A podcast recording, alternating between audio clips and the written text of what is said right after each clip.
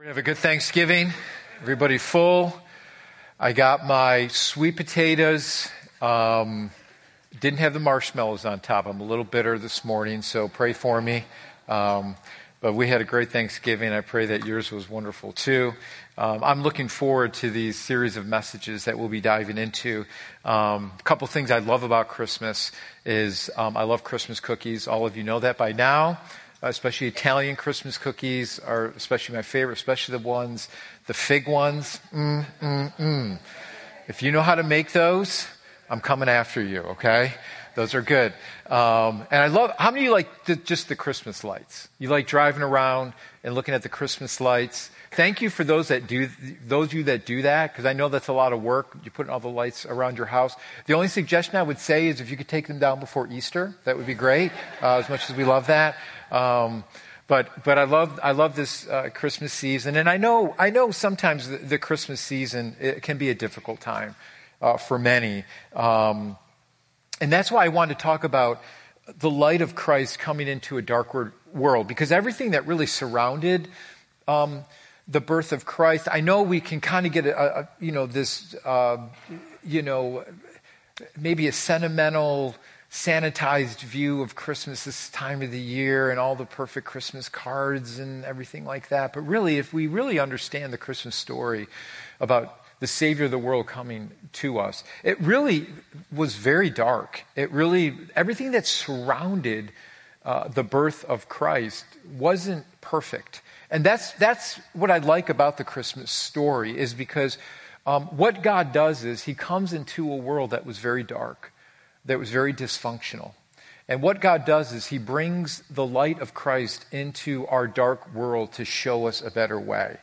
And, and when we realize that, there's a hope that can come to us even in the midst of our, our difficult times. And I know um, Christmas for many can bring back maybe hurtful memories, maybe uh, someone that's not with us at this point, um, maybe that our, the base of our happiness um, about Christmas is really about the things that surround Christmas, maybe not the true story of, of Christmas. And so when all the festivities are over, there's, there's that empty feeling. And, and that's why so many experience the post Christmas blues. You know, when all the, the fruitcake is eaten.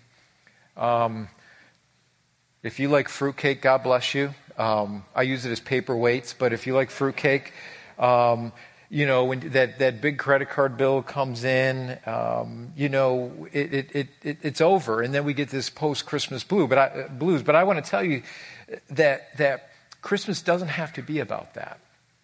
That the truth about Christmas is God giving us hope even in the midst of uncertainty. And, and, God doesn't want us to put our hope in some sentimental feelings about Christmas, that we put our hope in the gifts and everything else that surrounds it that can so easily fade. And none of those things are wrong. I mean, celebrating and giving gifts are, are, and parties, they're, they're all fine.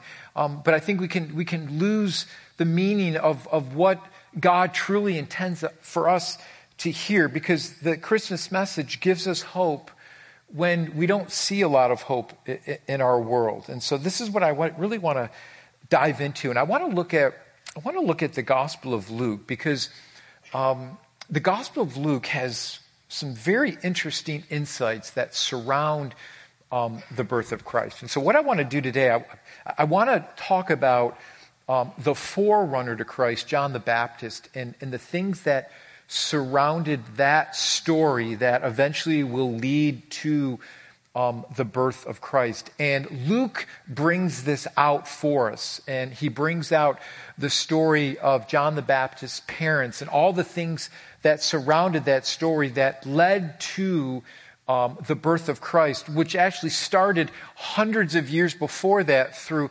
prophecies of prophets that, that gave hope to a world at that time uh, that was very dead and lost and maybe hardened to God. And so God brings this hope hundreds of years earlier that a Savior will come and, and, and rescue us and uh, deliver us. And so that's kind of the story around uh, Zechariah and Elizabeth, John the Baptist's parents. And that's what I really want to dig in today. Um, Luke, what's interesting about Luke, he, he was a physician and he was a very good friend of the Apostle Paul and served Paul and really was with Paul to the end.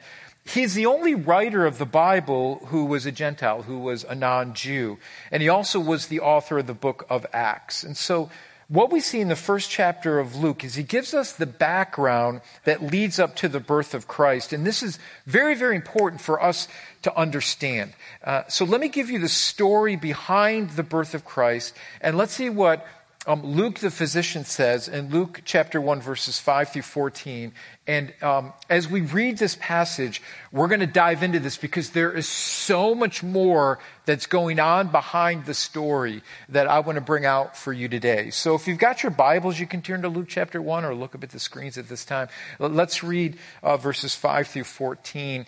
And here Luke describes for us the events that are leading up to the birth of Christ, but he's talking about Elizabeth and Zechariah, the, the, the parents of John the Baptist. And so Luke says, when Herod was king of, of Judea, there was a Jewish priest named Zechariah, and he was a member of the priestly order of Abijah. And his wife Elizabeth was also from the priestly line of Aaron. Zechariah and Elizabeth were righteous in God's eyes, careful to obey all the Lord's commands and regulations. They had no children because Elizabeth was unable to conceive, and they were both very old. One day, Zechariah was serving God in the temple, for his order was on duty that week. And as was custom of the priest, he was chosen by Lot to enter the sanctuary of the Lord and burn incense. And while the incense were being burned, a great crowd stood outside praying. While Zechariah was in the sanctuary, an angel of the Lord appeared to him, standing uh, to the right of the incense altar. Zechariah was shaken and overwhelmed with fear when he saw him. But the angel said, Do not be afraid, Zechariah. God has heard your prayer. Your wife Elizabeth will give you a son, and you are to name him John. And you will have great joy and gladness. Many will rejoice at his birth. Amen to God's word? Amen. So, what makes this passage so incredible? Let me give you some background here because there's a whole lot that's going on in these verses. So, what we see is Zechariah was a priest, and it was actually his turn to serve in the temple. Now, Zechariah and his wife Elizabeth at this time had no children and were beyond the age of childbearing. So, this would have been a miracle. So basically, what their lives were like were this. They, they both were from a small town, and they basically lived very simple lives. Year after year, Zechariah faithfully served as a priest of the Lord. He just faithfully served. This is, this is what he did, and he just faithfully served the Lord.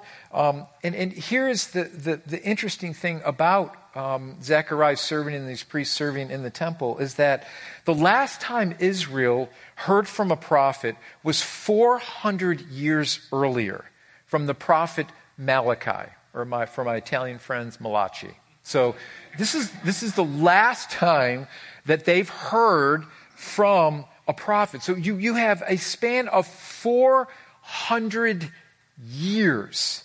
And at this point, there are some who are faithful and who want to hear from the Lord. So you've got Zechariah, he's in the temple, he's serving the Lord, and you've got people outside the temple just praying because they want to hear from God. And so you have this faithful core of people who want to hear from the Lord. And you think after 400 years, people would have just given up or, or God's not speaking to us.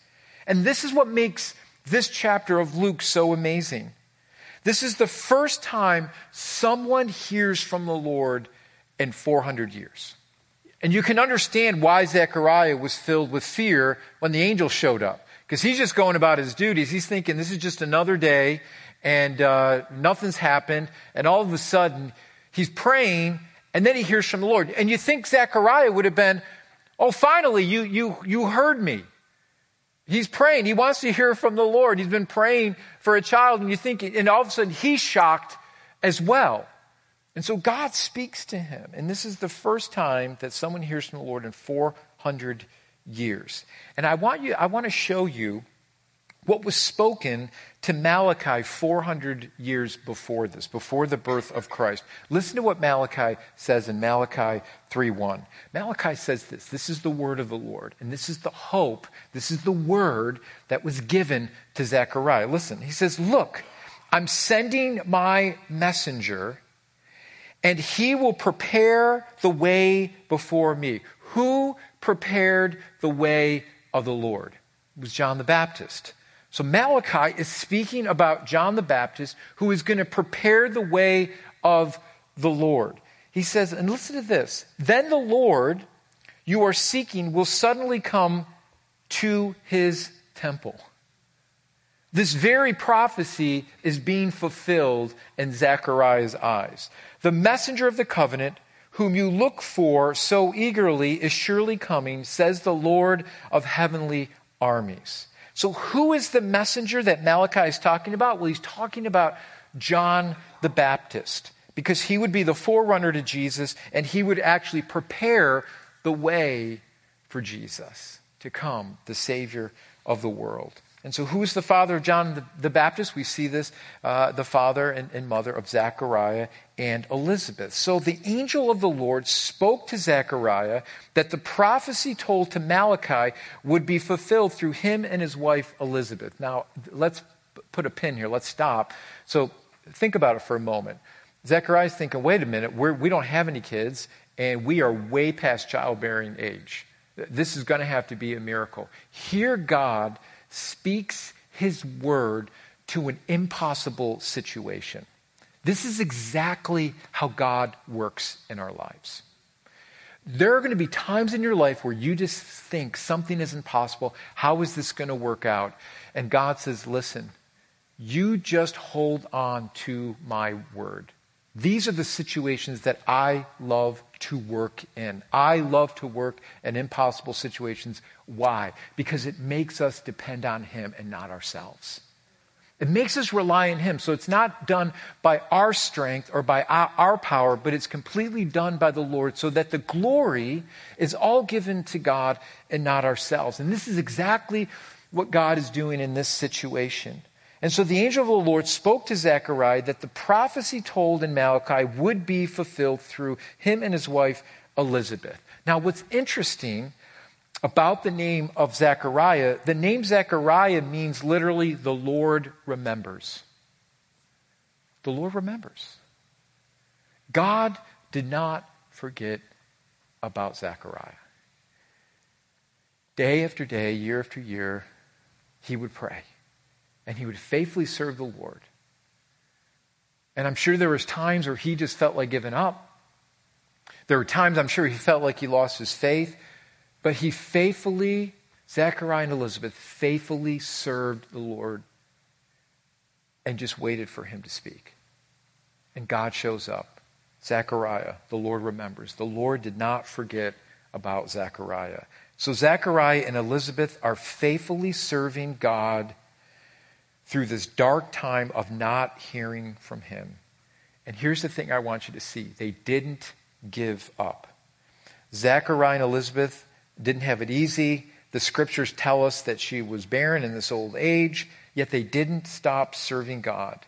And here's, here's what I love about this is that they weren't bitter, they were faithful. They, they didn't allow what they were going through and maybe unanswered prayer at that point to allow them to become bitter. And I think this is, this is what can happen in our lives.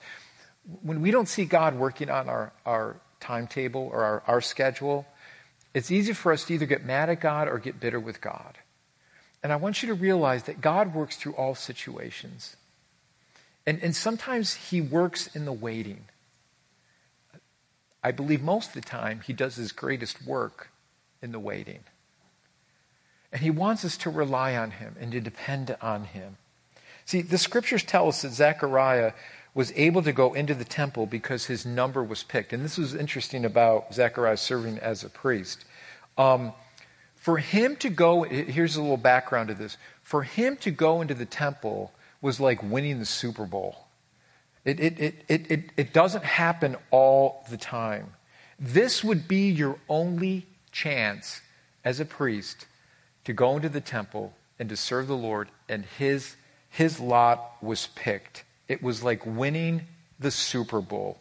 Zechariah, the reason why this was such an anomaly is Zechariah was one of 18,000 priests. One of 18,000 priests. And what they did was, um, and this comes from the book of Chronicles, and, and, and, the King David did this, but what they did is because they had so many priests, what they did is they subdivided the 18,000 priests into 24 divisions, 750 men each. And they would each go to Jerusalem two times a year to minister in the temple two weeks a year. And so here you have Zechariah, one of these 18,000 priests. He would go year after year after year and never got picked. The lot would never fall on him. He would just go, he would do his things, but he never got picked to actually go into the temple until this time. And so, what we see in Zechariah, he really, you know, you, when you think of, about a priest, you think, oh, yeah, it must have been really special. Not really. He was one of 18,000. That, that was his family line. You're supposed to be a priest, and you're one of 18,000. It really was no big deal. Zechariah was really a nobody, just a hardworking man, and, and a priest of one of 18,000.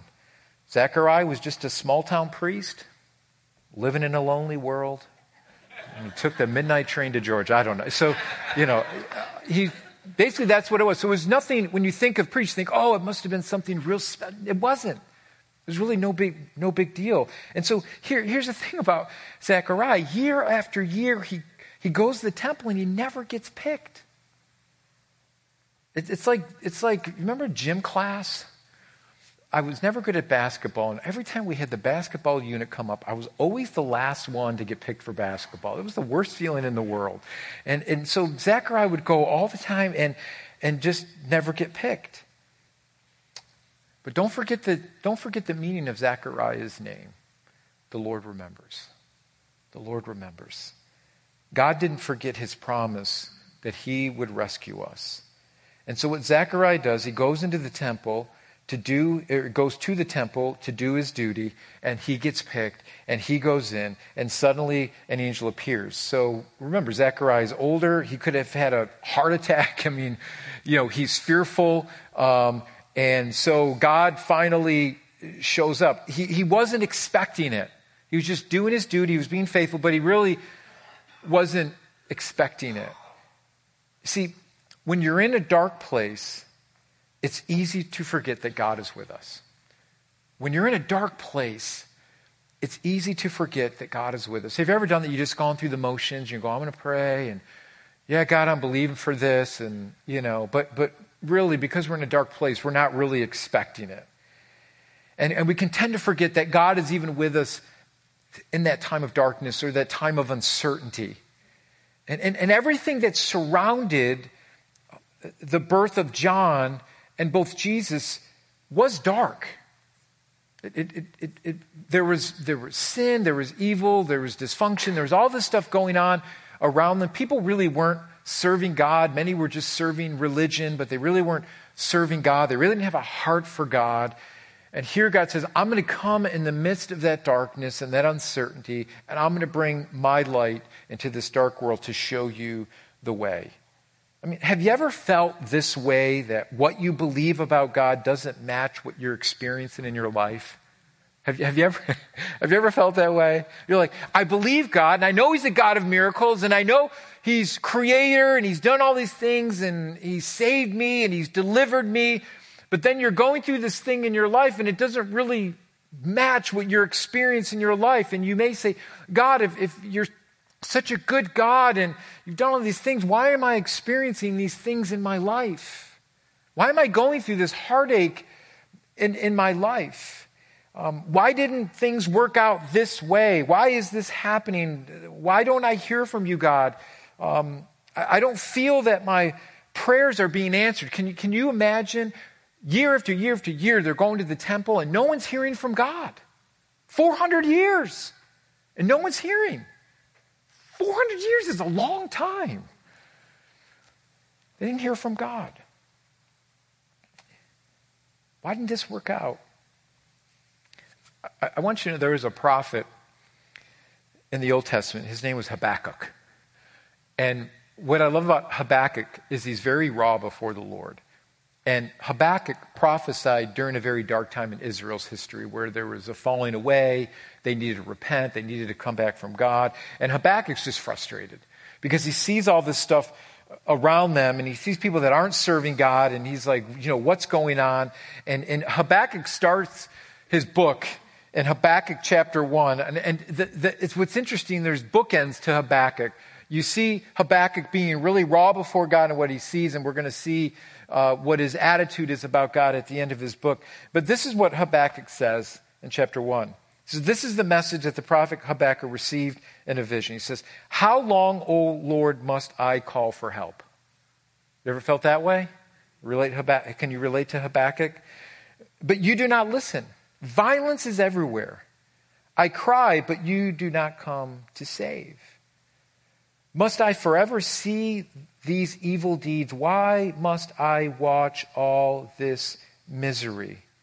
Wherever I look, I see destruction and violence, and I'm surrounded by people who love to argue and fight. Was Habakkuk living in 2000, or 2019?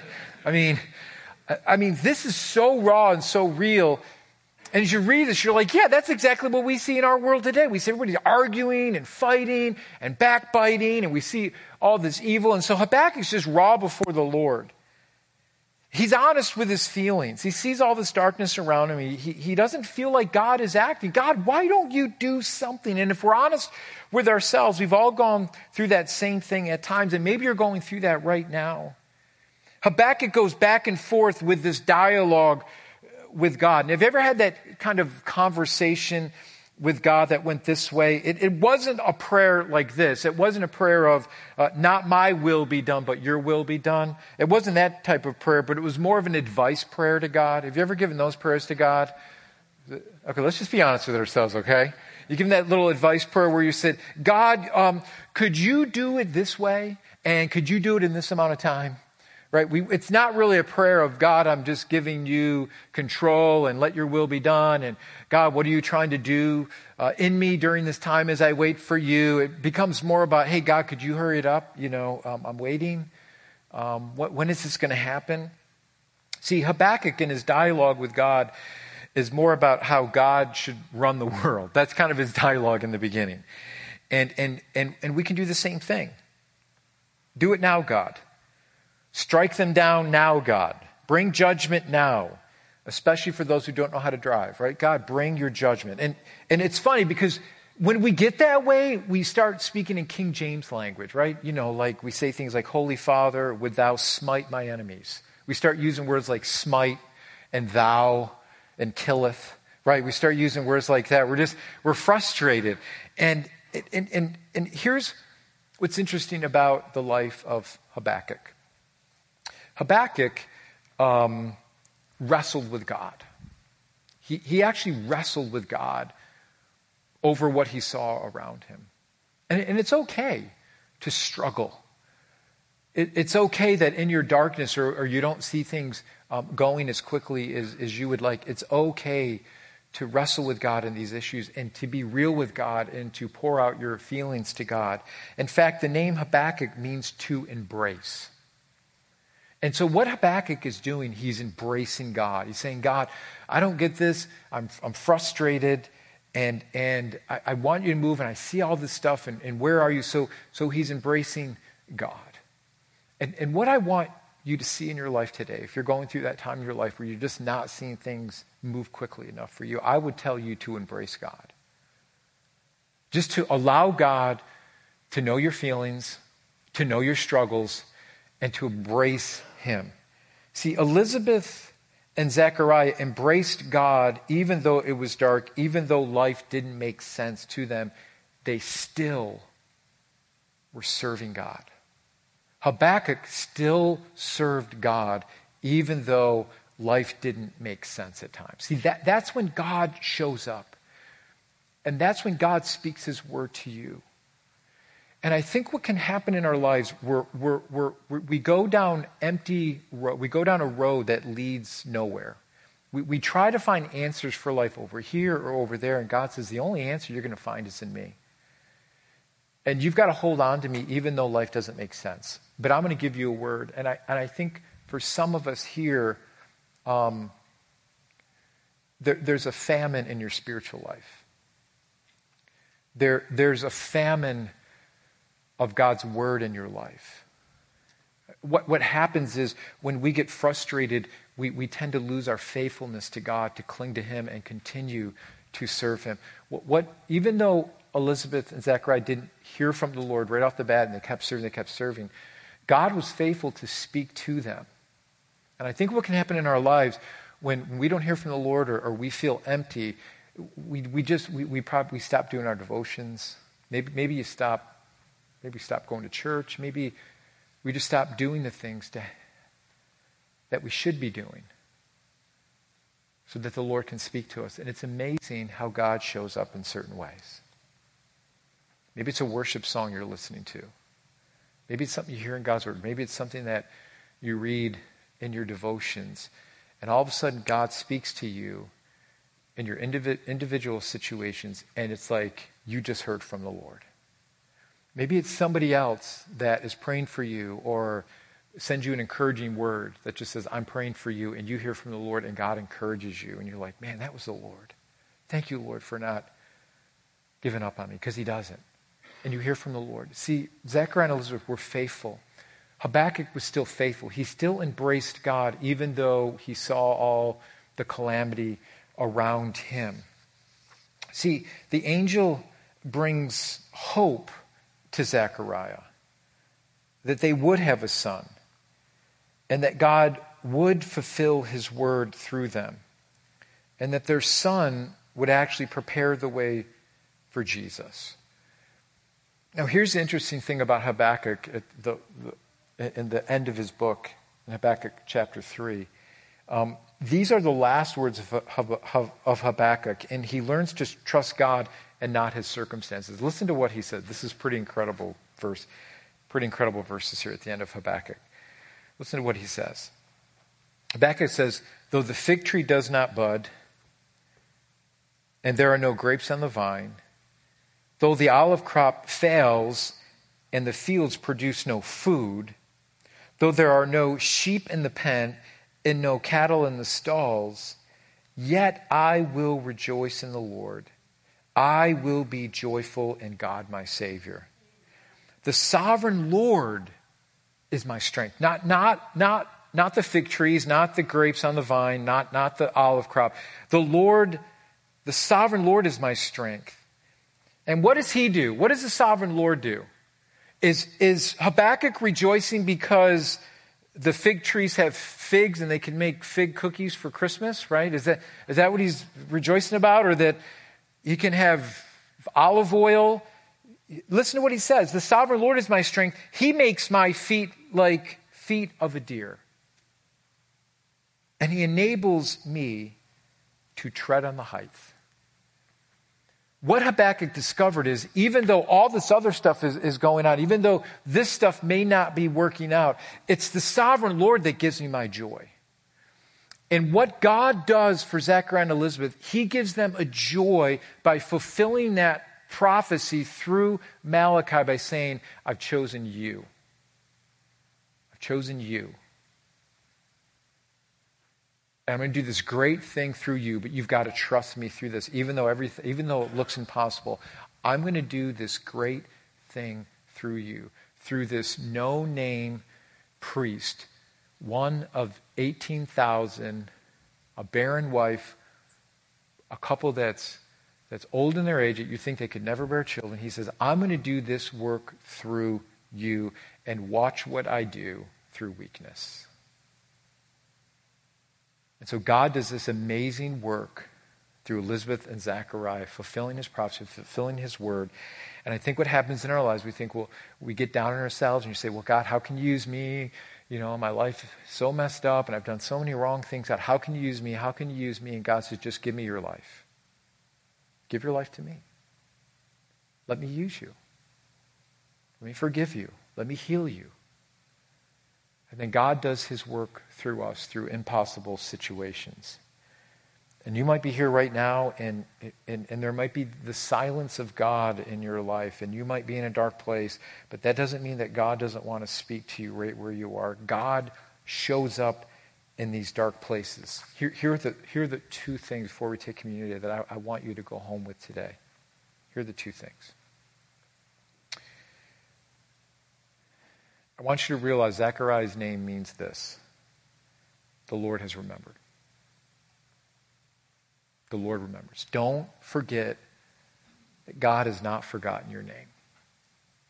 You, you may not feel that right now, but He knows who you are. And He knows what you're going through. He hasn't forgotten you. Don't give up. Continue to be faithful, serving the Lord. God will bring His word to you. He's faithful. He will speak to your life. And the second thing is Habakkuk embrace God. Embrace God. And, and embrace God in your hardships and what you're going through. Just embrace and be raw with God. Say, God, I don't understand this. I don't know why I'm going through this, but I'm just going to embrace you. I'm going to be faithful. Be raw with God.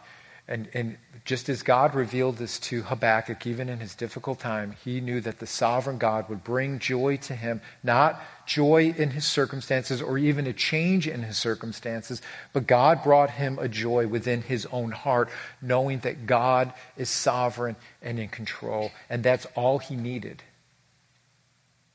At the end of the day, that's all we need. We just need Jesus. That's what we need. Nothing else in this world is going to satisfy except Jesus. And so, just maybe, just maybe, just between you and I this morning, maybe the reason for your waiting is God wants you to experience that. He wants you to experience that He is all you need. And I know my heart, are we hard headed sometimes? It's hard for us to get that. He says, Listen, I'm all you need. Christ's birth is a reminder to us that God has not forgotten about us. It's a constant reminder that God said, I'm going to bring my Savior into a dark world, and I'm going to come right into your place of darkness. The gospel would not be great, the message of Christ would not be great if it didn't come to dark places. And so that, that's what God does for you and I. And so as we celebrate um, communion today, um, I don't know what you're going through. I don't know what you're struggling with in your life today. But I want you to know what we see in these emblems today is what God brought to us through his son, Jesus. That God says, listen, I want to do this great work through your heart and through your life. And realize that everything I've provided for you, I've provided for you through my son, Jesus. And communion is a way to allow us to remember and to never forget what Jesus did for us. That yes, Jesus came as a baby, he came as Savior, he came in the form of man, fully God and fully man. But yet, let us not forget that the completed work came through the cross and his resurrection. Because without the cross, we couldn't find forgiveness. Without the cross, there's, there couldn't be a substitute. He became our substitute for our sin. And so the precious blood of Christ cleanses us today. And so as we come before the Lord and we just thank Jesus for what he's done for us, I'm going to ask you just to invite Jesus into your situation, into your life. I want you to allow Jesus to cleanse you today. He's a perfect Savior. He cleanses us from all our yuckiness and he heals us. That's why he came. He, listen, let's be real. God knows everything about us the good, the bad, and the, and the ugly. And guess what? He still loves us. He still died for us. And so he wants us to bring that darkness to him Say, God, you know my mind. You know my heart. You know what I thought about the last week. You know my past. I bring that to you, and God is faithful to cleanse us through the precious blood of his Son, Jesus, and make you new again. Let the hope of Christ come into your darkness. Let's make it personal. God, you come in to my life and to my heart. And I give this to you, and I thank you that you're faithful to cleanse me. You know everything about me. Amen? Amen. Would you bow your hearts with me? Let's pray as we prepare our hearts for communion today. Father God, we, we just come before you today. And God, we just pray for your cleansing today. Lord, as we've talked about your promises and your promise to come into dark places, Lord, we pray that you would come into our lives. God, each and every one of us in this place have regrets, have things that we're uh, not proud of. Lord, you know all of them, and you ask us to confess those to you. And so as we bow before you today, we confess our shortcomings, our sins to you, and we ask for your cleansing today. And as we partake of communion today, we remember that the body of Christ is our bread, it's our life giving bread. And we recognize the blood of Jesus that was shed. Without that shedding of blood, we could not for, find forgiveness for our sin.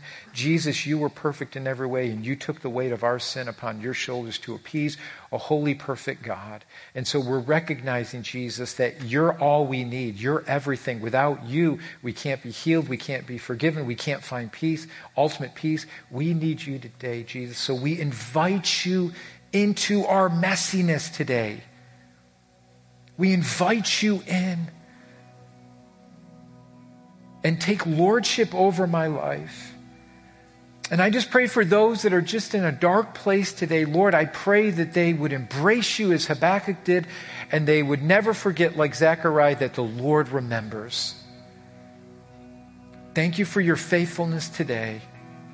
And that Christmas is a constant reminder to us that God comes into dark places and that the light of the world has now come. And so, Lord, just allow us to experience that today as we put our hope and our trust in you. In Jesus' wonderful name, we ask all these things. In Jesus' wonderful name, we ask all these things. Amen. Amen. Let's thank the